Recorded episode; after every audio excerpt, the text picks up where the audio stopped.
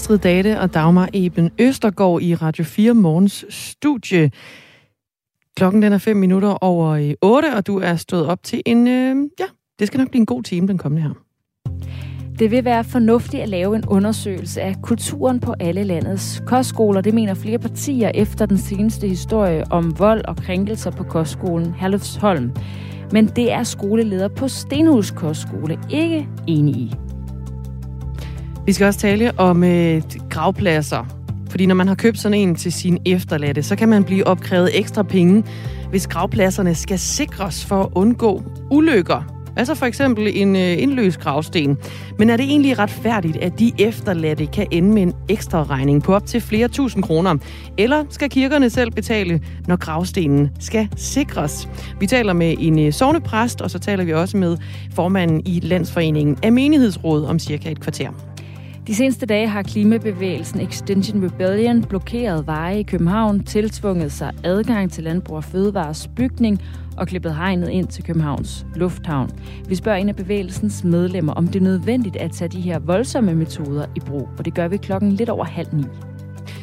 Klokken den er 7 minutter over 8. Du har tændt for Radio 4 morgen. Godmorgen. Godmorgen.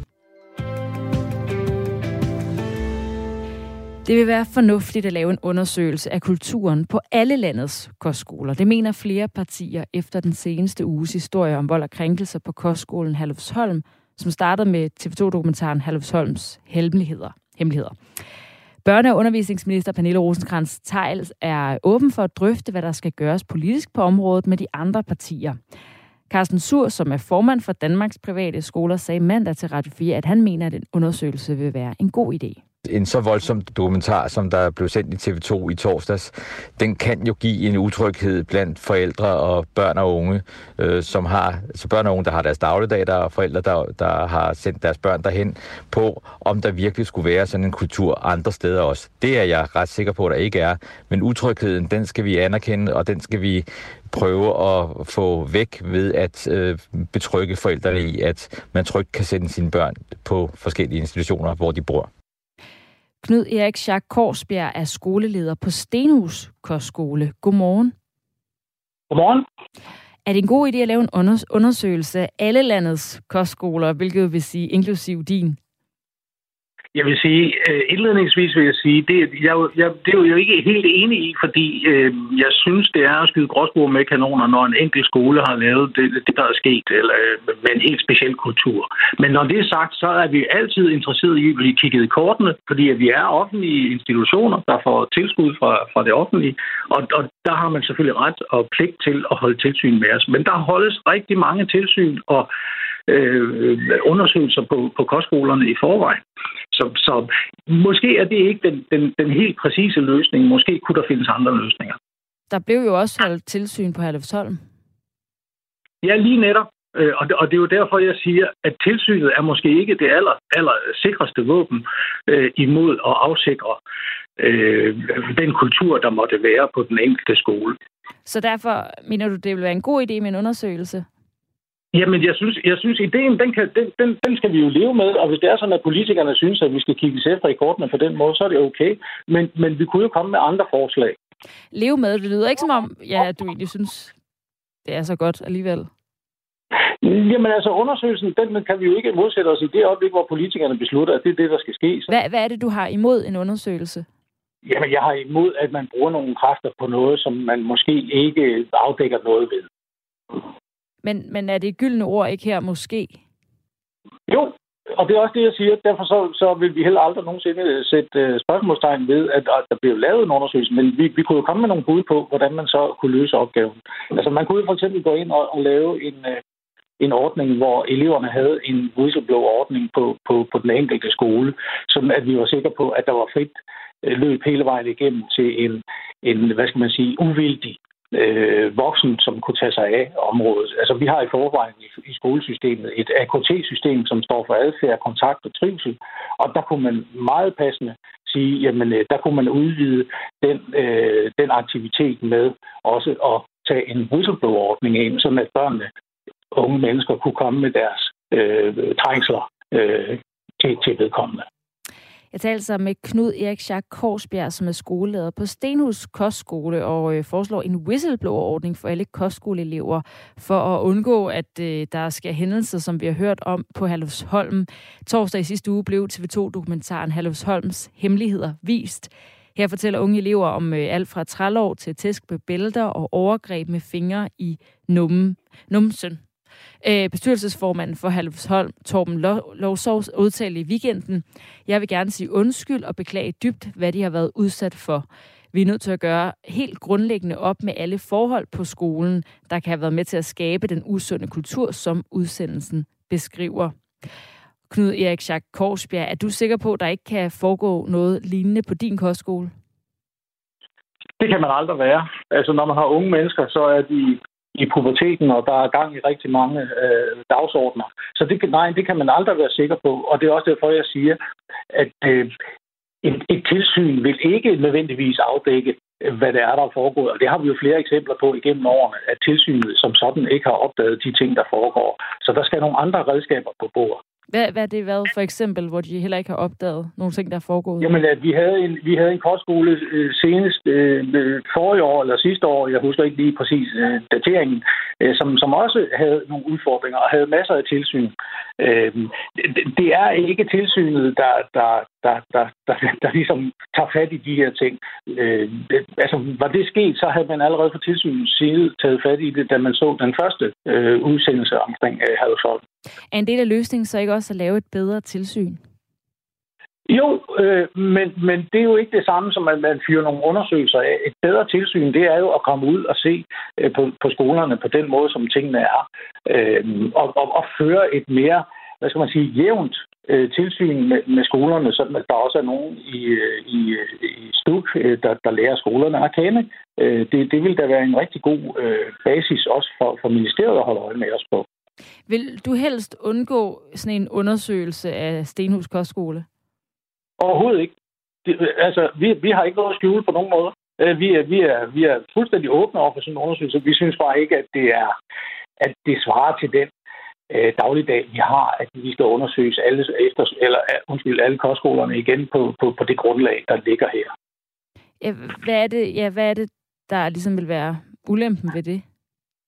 Jamen, jeg siger ikke, at der er nogen ulemper ved det. Jeg siger bare, at der bruger man nogle kræfter på noget, som man måske ikke får noget ud af får man ikke, altså, kunne man ikke forestille sig, at noget af det, man fik ud af det, var ligesom at betrygge i, altså hvis det, som du siger, viser sig, jamen der er ikke noget at komme efter, men i det mindste, jamen, vi så har, er der en vi masse... har jo forældretilsyn, vi har, vi, vi har forældre i vores hverdag, der kommer og henter og bringer deres børn, vi har, vi har øh, AKT-ordninger, vi har vi har pædagogisk psykologisk øh, kontor fra Holbæk ind over vores øh, elever, hvis der er nogle specielle udfordringer. Vi, har, vi holder alle mulige netværksmøder osv., hvor vi følger op med rigtig mange interessenter, som er koblet på skolen. Vi har øh, studievejledere på vores gymnasieelever, som har direkte tilgang til den enkelte person osv. Jeg synes, der er rigtig mange muligheder for, at man kan øh, komme med sine øh, kvaler, hvis man har nogen. Man kunne forestille sig, at øh, Holm ville have sagt noget af det samme for en måned siden. Så er det ikke bedre for det undersøgt? Jeg synes stadigvæk, at den kultur, vi har set, den kan vi simpelthen ikke genkende på andre skoler. Det, det må jeg desværre sige. Altså, det, det, men, men, men en undersøgelse kan, kan, kan måske, jeg siger igen, kun måske afdrible øh, positionen lige nu, og så øh, har vi en hverdag i morgen, og så kan tingene udvikle sig, som du siger. Vi kan aldrig være sikre på, hvad der sker i blandt unge mennesker. Der sker ting og sager, det er der ingen tvivl om, og øh, det skal der selvfølgelig følges op på. Men det er jo i dagligdagen og på den enkelte skole, det skal ske. Hvorfor er du sikker på, at det er noget, som øh, er særligt for Halvsholm? Fordi jeg ikke har set noget, der ligner det her system andre steder. Der er ingen andre steder, hvor man har perfekt systemer, meget bekendt. Øh, der er ingen andre steder, hvor man har nogle afslutninger, som minder om det, vi har set på tv. Jeg har selv øh, sidste skoledag for vores elever her den 25. maj. Øh, det er under nogle helt andre forhold, øh, det kommer til at foregå. Øh, og det har det været i overvis. Det har været et hårdt sted at være på Stenhus også i gamle dage, men det er øh, 40-45 år tilbage, øh, hvor vi havde den slags øh, ritualer. Det har vi ikke mere i en moderne skole. Har du oplevet, at der oven på de her historier om Halvsholm er blevet set skævt til Stenhus Kostskole i lyset af det? Faktisk ikke, øh, men, men jeg ved, at mine kollegaer er blevet spurgt, når de har været til konfirmationer. Der har jo været en hel del konfirmationer her nu på grund af covid har skubbet med nogle ting. Så, så de blev spurgt ind til, hvad med jer og sådan nogle ting der. Og der har de selvfølgelig afkræftet, at, øh, at der er den slags øh, udfordring. Jeg skal beklage, der er en alarm, der er gået Nå, i gang. det, det der, ja. Ja. Ved du hvad, vi siger tak til dig, Knud Erik Korsbjerg, for ja. at du vil være med i Radio 4 Morgen skoleleder på Stenhus Kostskole, der altså stiller spørgsmålstegn ved, om øh, en undersøgelse af alle landets kostskoler er det rigtigt at gøre, om man for eksempel skulle indføre en whistleblower-ordning, lave nogle andre tilsag, for at være sikker på, at der ikke sker hændelser på kostskoler, som vi har set på Halvshold med historier om vold og krænkelser. Klokken den er 16 minutter over 8. Du lytter til Radio 4 Morgen. De har millioner af offentlige kroner i ryggen til at hjælpe udsatte kvinder. Det er en meget, meget sårbar position. Det arbejder vi med som kommune. Foreningen Søstre mod vold og kontrol er på sms med ministeren og holder kaffemøder med borgmesteren. Det er meget usædvanligt, at en borgmester han er så tæt involveret i det her. Men foreningen bliver beskyldt for selv at bruge negativ social kontrol. Det er oppresning til tavshed. Lyt til borgmesterens søstre i morgen kl. 13. Radio 4 taler med Danmark. Tilsyn er et øjebliksbillede. Undersøgelsen kan ikke bruges til noget, men det koster bare en masse penge, er der en, der påpeger i sms'en. Og en anden øh, skriver også ind, nu skal jeg lige se, om jeg kan finde den her. Tilsyn med tilsyn er der en, der påpeger, og en, der skriver også, tilsyn har ingen effekt. Børn har brug for opsyn. Det er sms'er, der er tjekket ind på 1424. Og så er der også kommet øh, sms'er på den historie om øh, affaldssortering i Sønderborg, Astrid. Ja, sådan en til års efter sortering har de allerede i Nordjurs Kommune. Ring til dem og spørg, hvordan det fungerer. Det kan være, at vi lige kort skal rise op, hvad det var, der foregik i Sønderborg. Ja, der var der, øh, øh, der er der øh, lavet en undersøgelse af containerne, som viser, at der simpelthen er rigtig mange, der smider affaldet ud i de forkerte container, altså smider i virkeligheden rigtig meget af det i småt brandbart, fordi man bliver i tvivl om det. Og der er der så andre steder i landet, hvor der er nogen, der har øh, gjort op med ved at lave nogle, øh, sådan nogle øh, hvad hedder det, ja, nogle hjælpe nogle måder at hjælpe på, og blandt andet lave sådan nogle øh, rester efter sortering, så til overs efter sortering. Silas, der arbejder på Nordfyns Genbrugsplads, skriver også, Nordfyns Kommune har en affaldssorteringsapp, Og så tag en snak med personalet på din lokale genbrugsstation, og for guds skyld ændre navnet fra småt brandbar til for eksempel rest efter sortering. SMS'er de tækker ind på telefonnummeret 1424. De er altid velkomne. Tak for dem. Klokken er 18 minutter over 8. Når man har købt en gravplads til sine efterladte, så kan man blive opkrævet ekstra penge, hvis gravstenene skal sikres for at undgå ulykker. Men er det retfærdigt, at de efterladte kan ende med en ekstra regning på op til flere tusind kroner? Eller skal kirkerne selv punge ud, når gravsten skal sikres? Det skal vi debattere nu. Sikringen af gravsten har nemlig taget fart efter coronapandemien, fortæller arbejdsmiljørådgiver Ulrik Hauge fra Miljøhuset, der bliver hyret af menighedsrådet til at vurdere faren ved de enkelte sten. Det siger han til Kristligt Dagblad. Han anslår, at øh, virksomheden får to-tre henvendelser om ugen fra sovne, og når de tager ud på kirkegården, så finder de i gennemsnit, at omkring 50 procent af alle gravsten skal sikres. Nu kan jeg byde velkommen til Lars Gustav Lindhardt, sovnepræst ved Fred- Frederiksberg. Godmorgen. Godmorgen. Du mener, at det er Folkekirken, som skal betale for sikringen af gravsten. Og vi kan også byde velkommen til Søren Abilgaard, som er formand i øh, Landsforeningen af Menighedsrådet. Godmorgen. Godmorgen.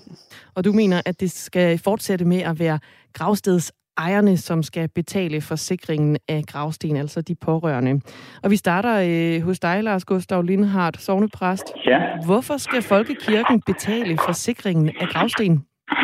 Jamen, det der synes jeg, der er to grunde til. Den første, det er, at jeg antager, at øh, de sten, der er blevet sat, de er blevet sat efter de regler, der galt på det tidspunkt. Og så er det jo øh, irriterende, at man så skal have en ekstra regning, når nu man regner med, at man har gjort alting rigtigt.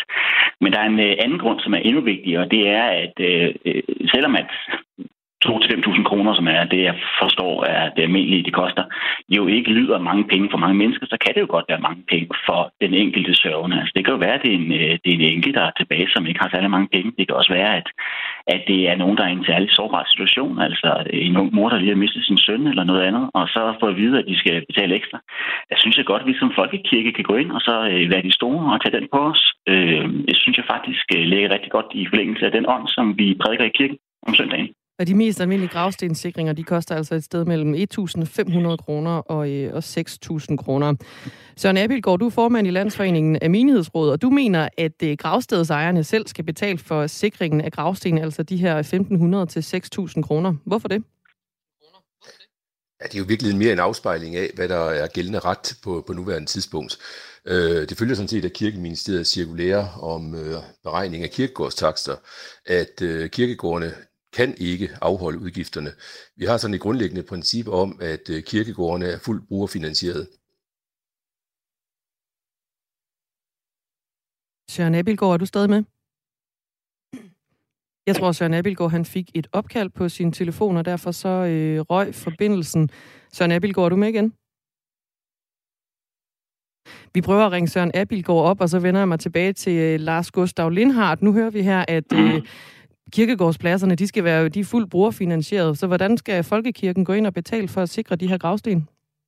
Ja, altså en måde, man kunne gøre det på, for eksempel, det er, at øh, man kunne, når man sender sådan en skrivelse ud til folk, så kunne man jo sende en, øh, en vejledning om, hvordan de søger den lokale menighedspleje øh, om øh, bistand til for eksempel at betale det her. Øh, det ville være sådan en, en omvej, hvor man så gør det. Ikke? Øh, den anden, det er, om man ikke kunne få lavet nogle af de stikulære om. Altså simpelthen få arbejdet på og øh, helt grundlæggende at sige, øh, vi synes egentlig ikke, at det her det er, det er rimeligt, og øh, vi synes, at vi som de store øh, godt kan hjælpe de små øh, og dem, som er i, i sårbare situationer. Men altså, hvis ikke man kan få lavet juraen om, så kunne man i mindste så øh, vejlede til, hvordan man, man søger den lokale minisplejer. Altså næsten alle sovne har en minisplejer. Hvis ikke de har, så burde de have en. Det er altså sådan en, øh, en, en, altså en fond, som, øh, som øh, giver penge til velgørende formål og, og værdigt trængende i sovnet. Det er jo ikke de enkelte kirker, der vælger at opstille en, en gravsten. Det er de pårørende, altså de efterladte. Så, så mm. i, set i det lys, hvorfor er det så ikke retfærdigt, hvis gravstenene de skal sikres, så den ikke vælter, så er det gravstens ejeren, der skal betale? Jo, men altså, øh, de gravsten, som, man bliver, der bliver, øh, som de pårørende vælger, dem vælger de jo ud for nogle af de regler og regulativer, som de har fået øh, besked på af, af kirkegården. Øh, øh, så når de skal vælge en sten, så vælger de jo en sten, som de regner med kan blive stående, altså, og som de ikke regner med at skal betale ekstra for. Øh, jeg er helt, helt med på, at, at i fremtiden, så skal vi selvfølgelig skrive ind, at, øh, at, at øh, stenen skal sikres, og så, så skal de øh, pårørende jo så regne med en ekstra udgift til det, ikke? Øh, hvis de så vælger en sten, der hvor der er risiko for at falde. Men alle de sten, som allerede står, de er blevet sat i, øh, går jeg ud fra, øh, god tro. De er blevet sat i under forventning af, at de står, som de skal, og at øh, alting det er i orden. Vi har fået Søren Abildgaard med igen på en telefon. Velkommen tilbage, formanden i Landsforeningen af Menighedsråd. Ja, goddag. Det så, er... så er der hul igennem. Vi, øh, vi skal lige have færdiggjort den sætning, du var i gang med at afslutte, da du faldt ud. Det handler om, at, at, at, øh, gravpladserne de er brugerbetalte, var, mm. var der, du kom til. I forhold til, hvorfor du mener, at gravsteds ejerne skal betale forsikringen af gravsten. Ved du hvad, jeg tror, I har, til, I har tilbudt mig en app, der gør det fuldstændig umuligt for mig at deltage i det her interview, så det, det må vi lige finde en anden løsning på. Jeg tror ikke, jeg kan deltage. Hej. Søren Abildgaard har øh, netop lagt på. Så vender vi os tilbage til øh, Lars Gustav Lindhardt igen, som er øh, sovnepræst ved, øh, ved Frederiksberg. Øhm, hvis folkekirken skal betale for, for gravstenssikring, Lars Gustav Lindhardt, øh, så skal de jo spare penge et eller andet sted. Hvor mener du, de skal spare? Ja, altså det må være op til det enkelte sovn at afgøre. Men altså, øh, for, for eksempel så kunne man jo øh, kigge på nogle af de udgifter, man har til øh, vedligehold og indkøb af udstyr eller møbler. Det kan være, at man øh, øh, næste gang så indkøber stole, at man så vælger en, en lidt billigere stol, øh, som ikke er helt så pæn, men måske lige så god at sidde i. Øh, det kan også være, at man, øh, man kigger på nogle af de arrangementer, man har, for at man kan gøre det lidt billigere. Og hvis det virkelig er stramt, det, altså, nu har jeg jo ikke indblik i alle sovnes økonomi, så det kan jeg sådan set ikke udtale mig om. Men, men jeg har svært at forestille mig, at det, det virkelig er enormt stramt i alle sovne. Så kan man jo søge provstierne eller øh, stifterne om, øh, om, om bistand til, den her, til det her. Og, øh, og hvis der er virkelig mange penge, så synes synes jeg faktisk godt, man kan overveje øh, at sætte kirkeskatten en lille smule op, øh, i hvert fald et par år, bare lige for at få dækket den her udgift, som jo, altså jeg regner med er en, en indgangsudgift, fordi altså, fremadrettet, så synes jeg selvfølgelig, at, at det, skal, øh, det skal være brugerbetalt. Altså når man får sat en sten, så skal det så ligge, øh, så skal det ligge regulativerne, at det skal sættes, så den er sikret, og så koster det selvfølgelig, hvad det koster. Ikke? Mm. Øh, så jeg snakker altså kun om, om de sten, som allerede er sat. Øh, så jeg regner med, at det sådan set er en, indgangs, en indgangsbetaling øh, fra folkekirkens side. Øh, men, du, men, vil men, folk, du vil potentielt have sat kirkeskatten op for at få sikret de sten, der nu engang står og vakler ude på gravstederne? Altså i sidste ende, hvis det er det, der skal til, det tror jeg ikke, det nogensinde bliver nødvendigt at gøre, men hvis det er det, der skal til, så synes jeg faktisk, at det sådan, det skal være. Og det er fordi, jeg synes, at Folkekirken, det er sådan et fællesskab, det er sådan et rigtig dansk fællesskab, ikke? hvor at, øh, vi alle sammen løfter for, øh, for at sikre, at øh, dem, der øh, kan løfte mindst, at de bliver løftet med. Ikke? Øh, det er jo øh, sådan, at øh, langt de fleste danskere betaler meget mere til Folkekirken, end de nogensinde kommer til at bruge Folkekirken. Og så er der nogle få, som øh, bruger Folkekirken rigtig meget, og som jo derfor har stor gavn af øh, alle de mange, der betaler til Folkekirken. På den måde minder det lidt om sundhedsvæsenet, ikke? Øh, eller mange af de andre offentlige ydelser, som vi nu har, selvom Folkekirken sådan set ikke er sådan det er sådan, man kan diskutere, hvorvidt det er en offentlig ydelse eller ej. Ja, der er men, også mange, der begynder at melde sig ud, altså som ikke øh, ja, har opbakning til folkekirken. Ja, præcis. Ikke? Øh, det er der jo, øh, og det, og det ligger dem frit for. Øhm, men, men min pointe er bare, at folkekirken som fællesskab er sådan et fællesskab, hvor vi prøver at tage os af hinanden. Øhm, og så synes jeg nok, at vi skal, altså, så skal vi nok kunne finde penge til det. Øh, også selvom det så betyder, at vi alle sammen er nødt til lige at smide, smide øh, en krone eller tre ekstra i om året. Ikke? Jeg tror, vi har Søren Abildgaard med igen på en øh, telefon. Formanden i Landsforeningen af Menighedsrådet, Søren Abildgaard. Velkommen tilbage igen. Jo, tak for det, og tak for jeres øh, fremragende teknik. Ja, det er godt. Øh, man har jo øh, købt en øh, gravsten, når man øh, som øh, pårørende begraver en, øh, en efter, eller, som efterladt begraver en pårørende, hedder det. Og så har man også øh, betalt for en plads på kirkegården i et eller andet antal år. Øh, du mener stadigvæk, at det skal være op til de pårørende at betale for sikringen af de her gravsten. Men hvorfor skal man have en ekstra regning, bare fordi menighedsrådet mener, at der skal ske en sikring? Mm.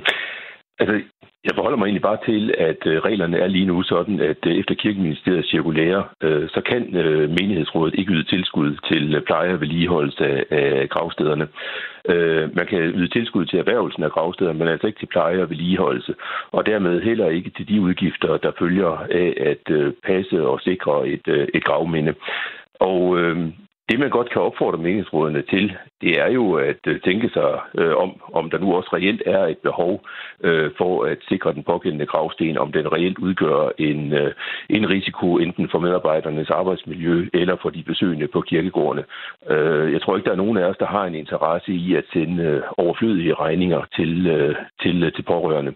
Øh, men som reglerne er nu, så er der altså desværre kun et sted, vi kan sende regningen hen. Men hvorfor er det ikke bare en del af for eksempel graverens opgave at sikre gravstenene? Øh, det er det jo også rigtig mange steder, fordi graverne de, de foretager løbende den, øh, den kontrol af, at øh, der er, øh, om der er en øh, gravsten, der er usikker eller ej. Og det, er, og det er heller ikke noget, man hører, man hører til.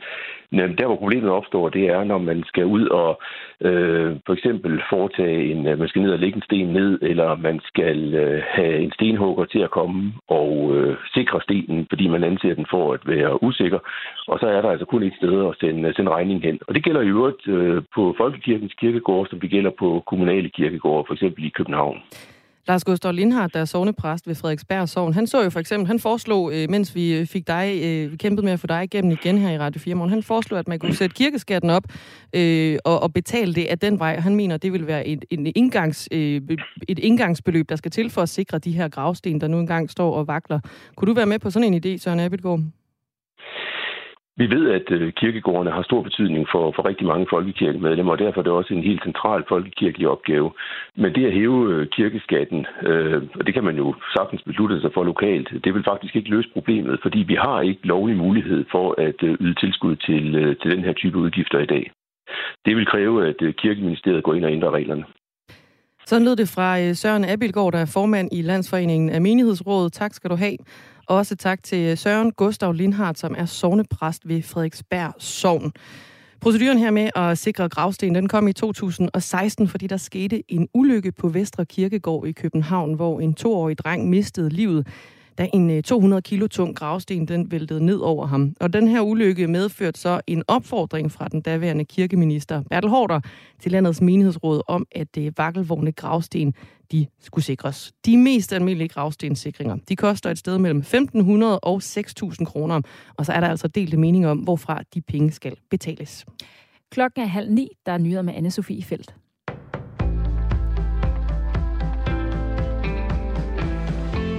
Rusland vil skrue op for sin aktivitet i Østersøen, det siger forsvarsminister Morten Bødskov, der i dag mødes med sine ministerkolleger i det nordiske forsvarssamarbejde Nordefco i Norge. Her skal ministerne drøfte eventuelle modsvar til Ruslands aggressioner, og her har de nordiske lande især fokus på Østersøen, siger Morten Bødskov. Der er ingen tvivl om, at når vi ser øh, frem, øh, så forventer vi, øh, at Østersøen der vil være øh, et højere spændingsniveau øh, end vi øh, hidtil har set. Øh, og det vil der være på grund af øget russisk øh, aggression og også tilstedeværelse i øh, Østersøen. Så det er noget af det, vi skal diskutere, hvordan vi forholder os til det, øh, og øh, hvilket fælles svar øh, vi har på det. Et russisk fly krænkede for nylig både dansk og svensk luftrum. Det nordiske forsvarssamarbejde tæller for uden Danmark og Sverige, Norge, Finland og Island. Det koster de efterladte tusindvis af kroner, hvis en gravsten bliver løs, det skriver Kristi Dagblad. For selvom det ofte er sovnets egne graver, der har sat stenen op, så er det altså de pårørendes opgave at betale, hvis stenen går løs. Og det møder kritik fra både pårørende og fra flere præster. Søren Abelgaard, der er formand for Landsforeningen af Menighedsrådet, siger dog til Kristi Dagblad, at han har fuld tillid til, eller tiltro til, at menighedsrådene ude i sovnene håndterer situationerne om sikring af gravsten forsvarligt.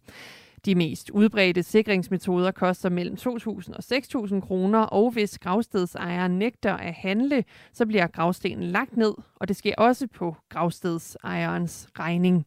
Løse gravsten skal sikres for at undgå ulykker. Fokus på sikring af gravsten kom efter en toårig dreng i 2016 mistede livet på Vestre Kirkegård i København, da en 200 kilo tung gravsten væltede ned over ham. En af de strengeste tiltag fra den militante bevægelse islam bliver nu taget op i FN's sikkerheds, eller Taliban bliver nu taget op i FN's Sikkerhedsråd. Medlemmerne af rådet vil mødes i morgen, og det sker efter, at Kvinderne i Afghanistan er blevet beordret til at bære heldækkende beklædning i offentligheden. På mødet ved FN's udsending i Afghanistan, Deborah Lyons, orienterer rådet, der består af 15 medlemmer. I Afghanistan der bør kvinder nu opfordret til at bære en altdækkende blå burka. Netop den blå burka blev et globalt symbol på Talibans hårde styre i Afghanistan fra 1996 og frem til 2001. Mindst 148 personer er blevet dræbt under en bandekrig i Haiti, det oplyser menneskerettighedsorganisationen Det Nationale Netværk for Forsvar af Menneskerettigheder. Bandekrigen den foregår mellem to rivaliserende bander, og den brød ud i april. Haiti har generelt været plaget af bandekriminalitet, siden landets præsident blev likvideret i juli sidste år. Det lykkedes ikke for rockbandet Ready at gå videre til finalen i Eurovision Song Contest i går aftes, og dermed så er det andet år i træk, at der ikke er dansk deltagelse i musikkonkurrencens finale. Ihan Haidar fra bandet er ærgerlig over, at det ikke lykkedes. Det har bare betydet så meget for mig, og jeg troede virkelig på det. Men det er okay. Altså, vi, vi, vi er kommet for at blive, og det her, det stopper os ikke. Jeg troede, Europa var klar til os. Det var det ikke. Og finalen bliver holdt i Torino i Italien på lørdag. Stedvis lidt sol her til morgen og formiddag, men ellers så byder dagen mest på skyer og en overgang også byer flere steder. Temperatur mellem 12 og 17 grader. Det var nyhederne her på Radio 4 med Anne Sofie Feldt.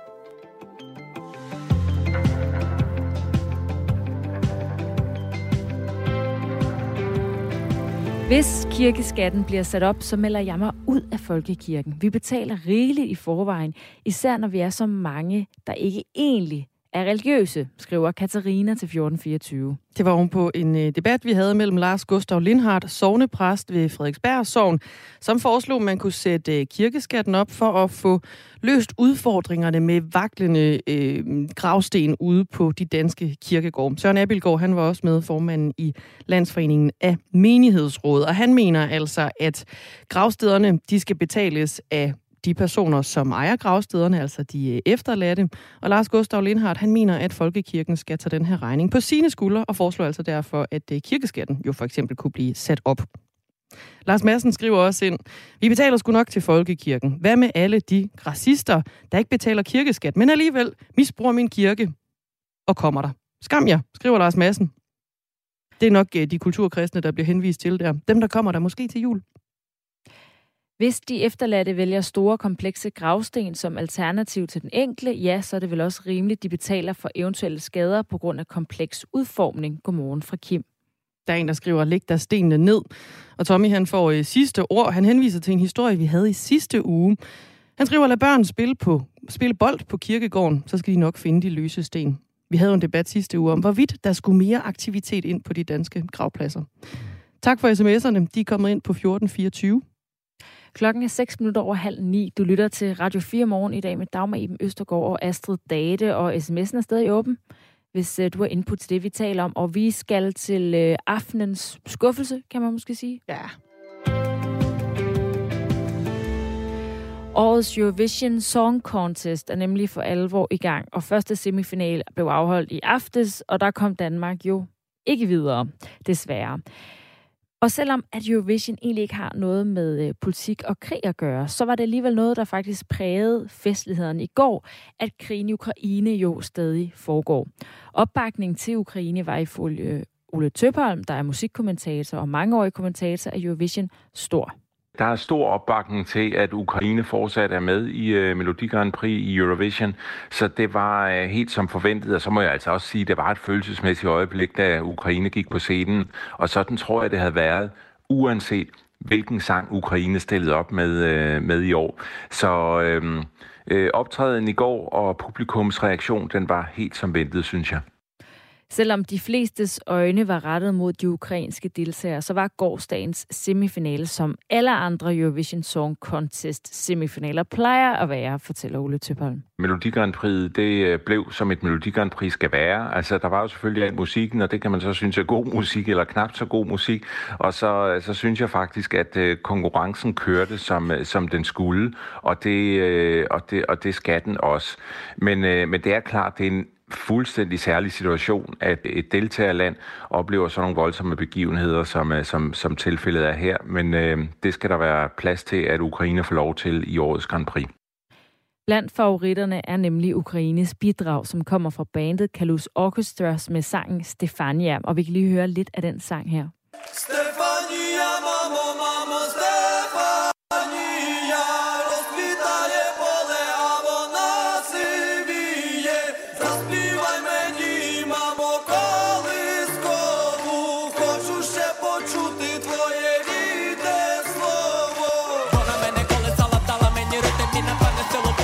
Ifølge Ole Tøbholm, så er sangen fin og har også en stor betydning. Omkvædet synes jeg faktisk er rigtig, rigtig fint, og det siger noget om øh, ukrainske musiktraditioner, også internt i Ukraine, hvis vi lige tager det først, der betyder den her sang jo rigtig, rigtig meget. Det er jo faktisk en sang, som øh, de ukrainske soldater øh, synger, når de har øh, ro til det ude på, øh, på slagmarken. Det er en sang, som betyder noget for den almindelige ukrainer, hvor der ligger et hav af videoer på YouTube, uploadet fra helt almindelige mennesker, der også er med på det her omkvæd. Så internt i Ukraine, der er det blevet sådan en ny fæderlandssang, øh, kan man kalde det.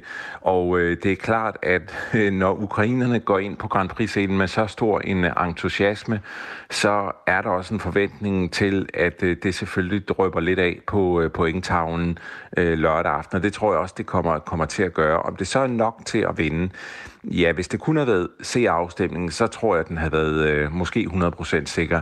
Men, øh, men jokeren i det her, det er, der er fagjurier og øh, det kan komme til at gøre en forskel, fordi fagjuryerne blev i tidernes morgen sat i verden for at øh, lægge følelserne på hylden og for at undgå øh, nabostemmerier og politiske stemmerier, der var meget kritik af på, øh, på et øh, tidspunkt. Så det kommer helt an på, hvad fagjuryerne gør lørdag aften.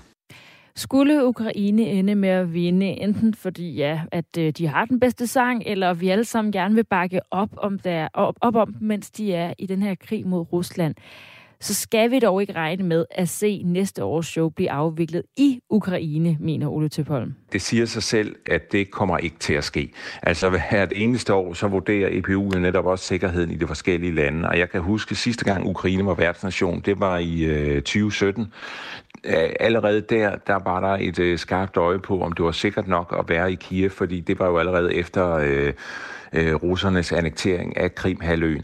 Og hvis Ukraine vinder på lørdag, så kommer det ikke til at ske i øh, Kiev eller andre ukrainske byer næste år. Der står så heller ikke noget i reglerne for, hvem skal så afholde det. Skal det være andenpladsen? Skal det være et naboland til Ukraine? Skal det være øh, det land, der øh, vil betale mest? Eller hvad, øh, eller, eller hvad er reglerne for det? Det er muligt, EBU har tænkt over det, og det tror jeg også, de har. Men øh, indtil videre, så er den plan pakket ned i skuffen, fordi hvis det ikke bliver relevant at tale om, så er der ingen grund til at offentliggøre, hvad de har gjort sig af tanker. Men øh, nej, vi skal ikke til Ukraine næste år. Som bekendt røg Danmark ud allerede under gårdsdagens semifinale, og det var ikke nogen overraskelse. Det var været en større overraskelse, hvis vi var gået i finalen, end det, at vi røg ud, fordi det var jo ligesom øh, forventet, ikke kun af bookmakerne, som vi øh, talte om lige før, men det var sådan stemningen også, når jeg har talt med andre Grand Prix-fans, også når jeg har skrevet med andre øh, kommentatorer og sådan nogle ting, at, øh, at den danske sang passede ikke rigtig ind i flowet, i hvert fald ikke godt nok til at kunne blive blandt de, øh, de øh, 10 bedste, så det var ikke nogen overraskelse. Det er klart, det betyder da noget, at det er, der er sjovere at se dansk øh, flag på pointtavlen. Altså, det er jo ligesom i sport. Altså, hvis der var en EM-finale mellem Serbien og Nordmakedonien, så er den heller ikke så interessant, som hvis det er mellem Danmark og Norge. Så øh, det skal nok blive et sjovt og festligt Grand Prix alligevel, og øh, nu gik Island jo videre i aftes, så jeg forventer efter semifinal 2, at alle andre nordiske lande er med. Så jeg tænker, der bliver nok at, øh, at hæppe på, hvis man er til øh, nordiske poptoner. I morgen der afholdes den anden semifinale, og på lørdag der er det så finalen af Eurovision Song Contest, som man kan se, som bliver afviklet fra Italien i år. Klokken den er 42 minutter over 8. Har man en teenager derhjemme, der ikke lytter efter, så kan forklaringen måske være fundet nu i neurologien. Teenager, de er nemlig programmeret til at ignorere deres mødre, skriver Stanford University ifølge videnskab.dk. Så der kan være en forklaring på, hvis din teenager ikke lytter efter. Studiet melder ikke øh, lige umiddelbart noget om fædrene, hvad jeg har læst af. Men i hvert fald mødrene, dem øh, gider teenagerne ikke høre på.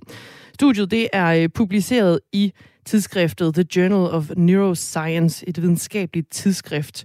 Og det viser altså, at belønningscentrene i teenagehjernen aktiveres mindre, når de hører deres mors stemme, end ved at høre en komplet fremmeds stemme.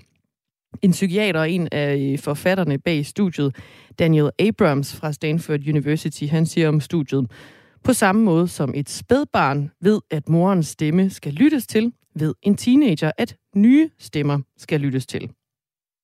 Og den manglende lydhørhed, den kan øhm, nok godt være ret irriterende derhjemme som forældre til en teenager, eller som mor til en teenager. Men det kan sådan set også godt være en god ting. Forskerne bag studiet, de peger nemlig på, at øh, det er et tegn på, at teenagehjernen den er i gang med at udvikle sociale evner. Det er altså sådan en slags øh, biologisk startskud til at kunne klare sig selv, at teenagerne de simpelthen er neurologisk kodet til ikke at lytte til mor.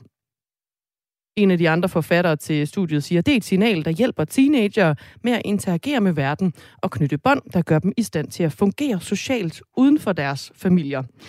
Så næste gang din teenager ikke lige hører efter, så er det altså ikke øh, nødvendigvis bevidst provokation. Det kan også bare være et tegn på sådan en øh, gryende selvstændighed.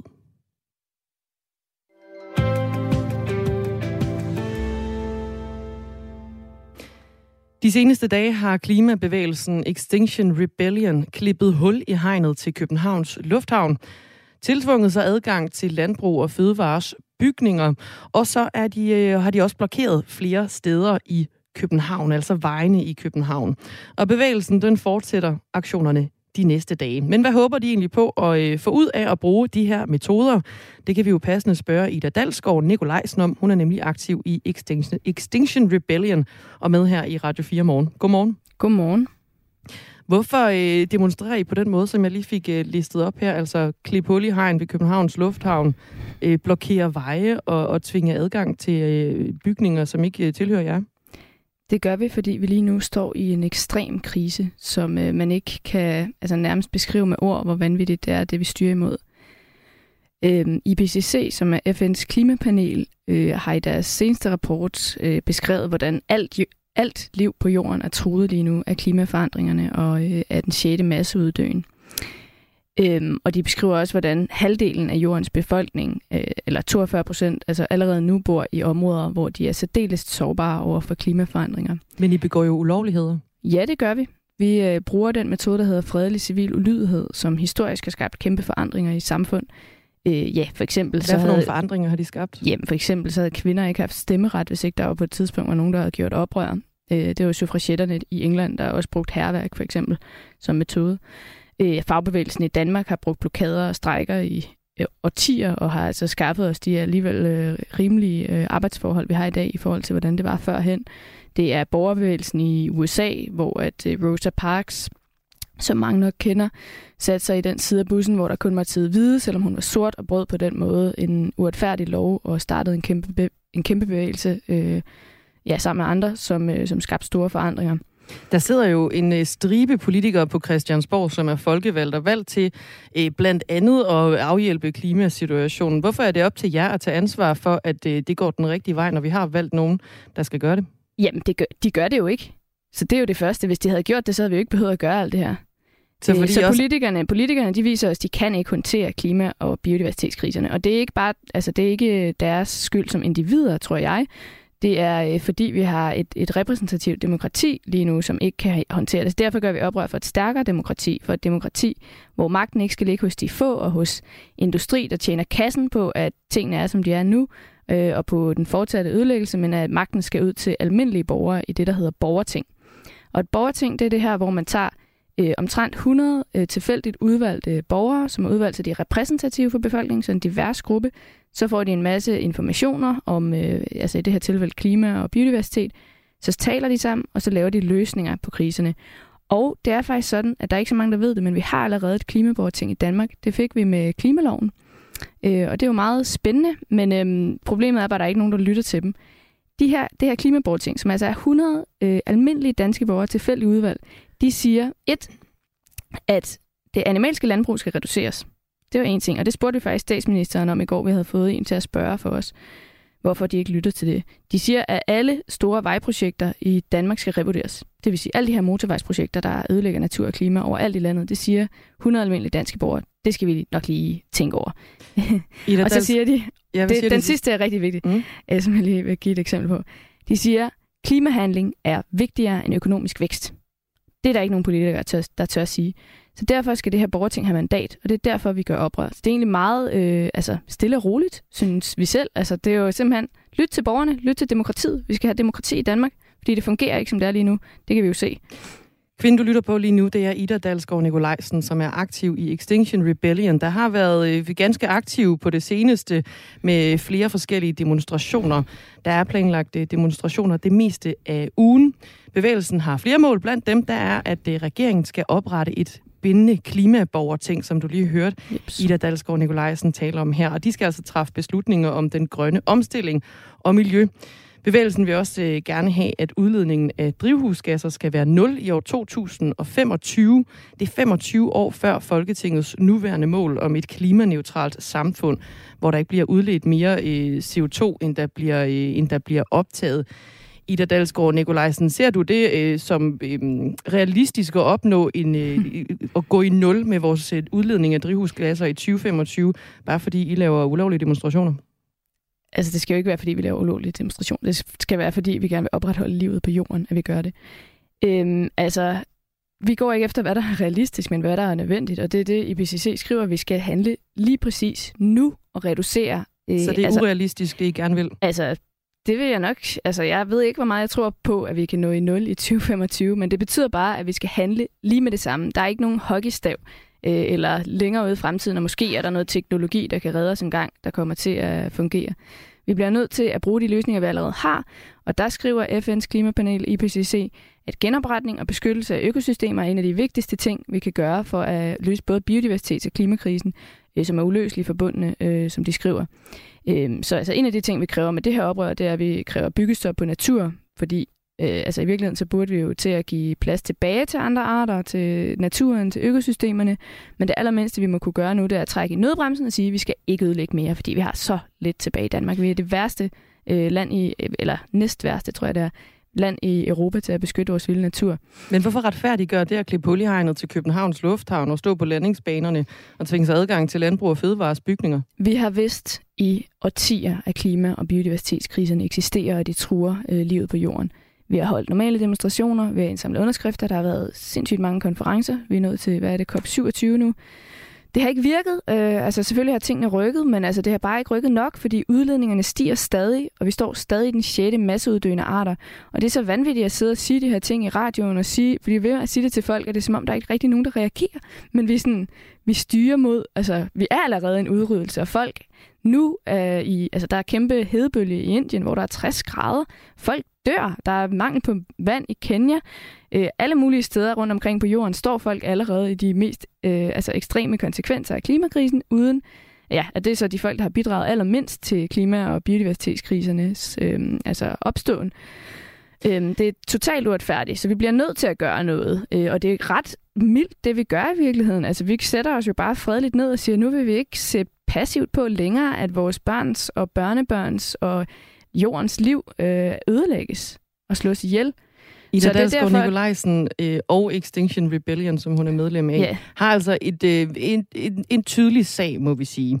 Vi har talt med Finn Fransen, som er professor ved Aarhus Universitet, og som blandt andet forsker i miljø og klimakommunikation. Han øh, siger, at jeres form for aktivisme her, den kan risikere at give bagslag for den her sag, I har det første, man kommer til at tænke på, det er, hvad er det for en slags mennesker, vi har med at gøre? Det vil sige, det giver dem et image, som de må finde sig i, de får. Og i det her tilfælde er det et image, som er negativt, tror jeg, i mange tilfælde, fordi det irriterer mange mennesker, at man kan bruge den her slags aktivitet eller aktivisme. Hvad tænker du om det, Ida Dalsgaard Nikolajsen? Jamen, jeg gad vide, om folk også har talt sådan om, øh, om folk, der gjorde oprør for kvindernes øh, stemmeret og sådan nogle ting. Det er... Ja, det er selvfølgelig lidt irriterende, og vi vil virkelig ønske, at vi ikke skulle øh, forstyrre almindelige mennesker i deres gøremål. Men prøv at høre, vi styrer mod vores egen udryddelse. Hvad fanden skal vi gøre? Det er derfor, vi gør oprør nu, og det er også derfor på fredag, at vi mødes igen. Øhm, fredag den 13. Øhm, og igen gør det kæmpe stort og gør oprør for, for borgertinget, fordi der er forberedende kopmøde i København, så vi mødes klokken 8 ved Molkes Palæ, hvor politikerne mødes øh, og, og skal diskutere vores allesammens fremtid, og det vil, vil vi forlange, at, at de gør, øh, altså at de handler øh, og faktisk afgiver magt til borgerne, fordi de her konferencer har simpelthen ikke virket. Det er derfor, vi mødes i dag, og vi gør aktion. Øh, vi laver solidaritetsaktion, fordi det her det handler om menneskeliv allerede nu. Det er derfor, vi mødes i morgen, hvor den grønne ungdomsbevægelse holder aktion mod Lynetteholm så har jeg fået en sms fra en øh, lytter. Der er en, der beder mig om at øh, stille et spørgsmål. Spørg lige, hvad en læge, der er på vej til en hjerteoperation, skal gøre, når han sidder fast i en trafikprop, som skyldes hende og de andre aktivister. I har jo blandt andet blokeret flere veje i København. Ja, vi har blokeret flere veje i København, og altså, vi laver ambulancer og så videre komme igennem. Øhm, men altså, en normal demonstration kan jo også gøre, at man sidder fast i en trafikprop, og vi melder faktisk ud i, altså vi har jo meldt ud for måneder siden, vi kommer til at gøre det her. Vi har skrevet til busselskaberne, vi har skrevet til politiet osv. osv. Så øhm, altså, vi gør vores bedste for, at folk faktisk ved det. Og vi er kede af, at vi bliver nødt til at forstyrre noget, men det er altså det er ret ekstremt, det her. Det er, altså, det er jo øhm, altså en, en, en fremtid med mangel på vand, mangel på mad. Altså store dele af kloden vil blive ubeboelige. Og det er allerede ved at ske. Det betyder altså krig. Det betyder, at folk... Altså selvfølgelig forestiller jer en verden, hvor der ikke er mad nok til alle. Altså selvfølgelig vil folk slå hinanden ihjel. Sagde Ida Dalsgaard Nikolajsen, aktiv i Extinction Rebellion. Tak fordi du var med.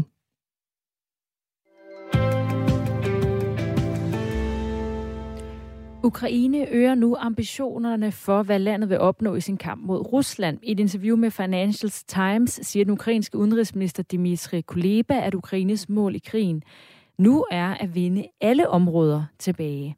Før var Ukraines mål at vinde de områder tilbage, som landet har mistet til russerne siden invasionens start den 24. februar.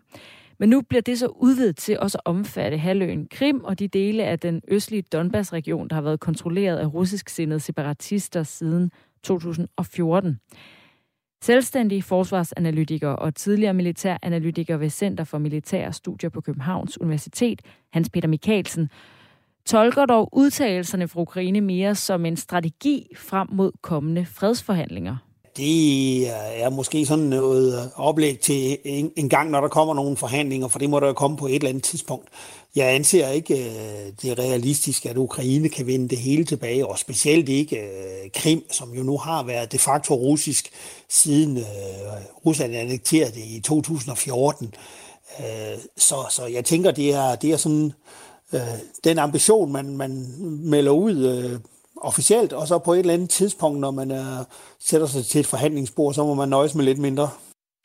At tilbageerobre Krim-halvøen, som blev annekteret af Rusland i 2014, er nærmest en umulig opgave, mener Hans Peter Mikkelsen. Det ser jeg ikke muligt, specielt ikke Krim, som er russisk, og som jo også, hvor, hvor befolkningen på Krim jo i en lang, lang overvejende grad bød Rusland velkommen dengang, fordi det oprindeligt var et russisk øh, område, som man engang i, der mener Sovjetunionen, så øh, overlod til øh, den øh, ukrainske sovjetrepublik, som det hed dengang. Så det antager jeg simpelthen ikke for realistisk. Og når vi taler om den øh, østlige del af Donbass-regionen, hvor der har været kampe siden 2014, og de her oprør og, og separatister, så er det jo også sådan, at, at en stor del af de ukrainsk sindede, der, der boede helt derude, de de øh, har, har flyttet sig ind i Ukraine, og det er måske stadigvæk kun, øh, eller øh, i alt overvejende grad, øh, en del af befolkningen, der stadigvæk føler sig tilknyttet til Rusland, så det giver heller ikke så meget mening at prøve at få, få hele det ind igen. Jeg tror heller ikke, det er muligt. Ifølge Hans Peter Mikkelsen skal man heller ikke glemme, at det vil kræve en langt større ukrainsk styrke at tilbageerobre de besatte områder.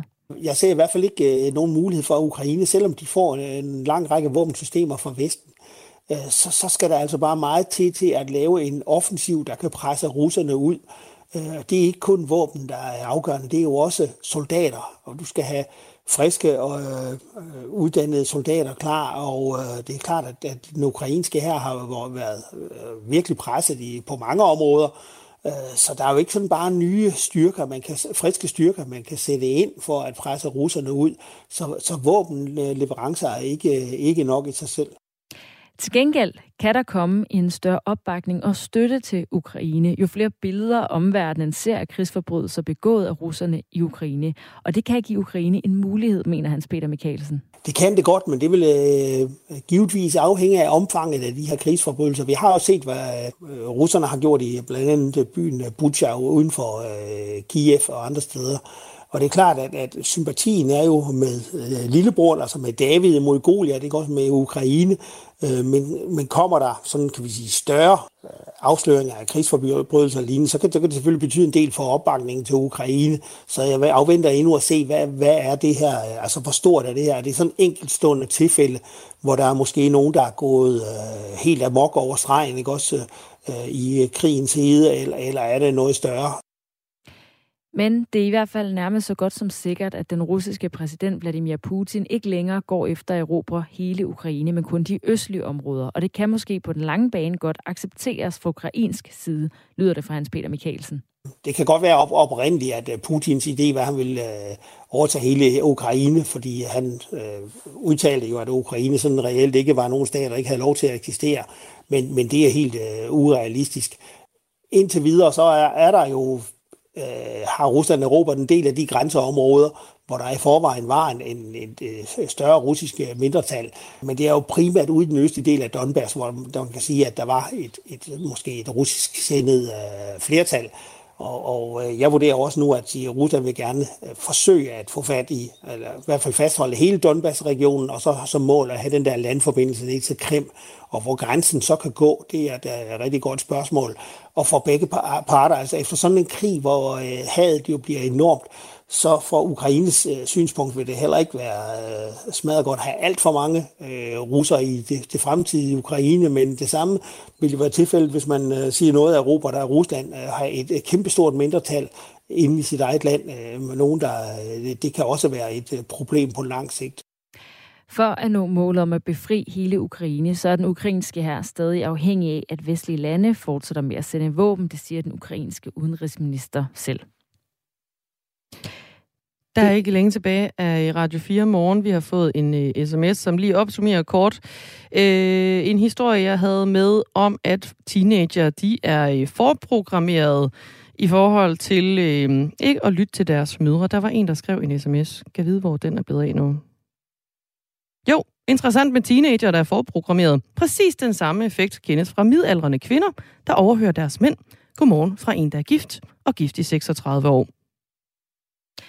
Nu er Ring til Radio 4 klar på den anden side af nyhederne. Det skal handle om loven om rugemødre. Skal det være lovligt med eller uden betaling? Du kan deltage i debatten. Først så er Anne-Sophie Felt klar klokken 9.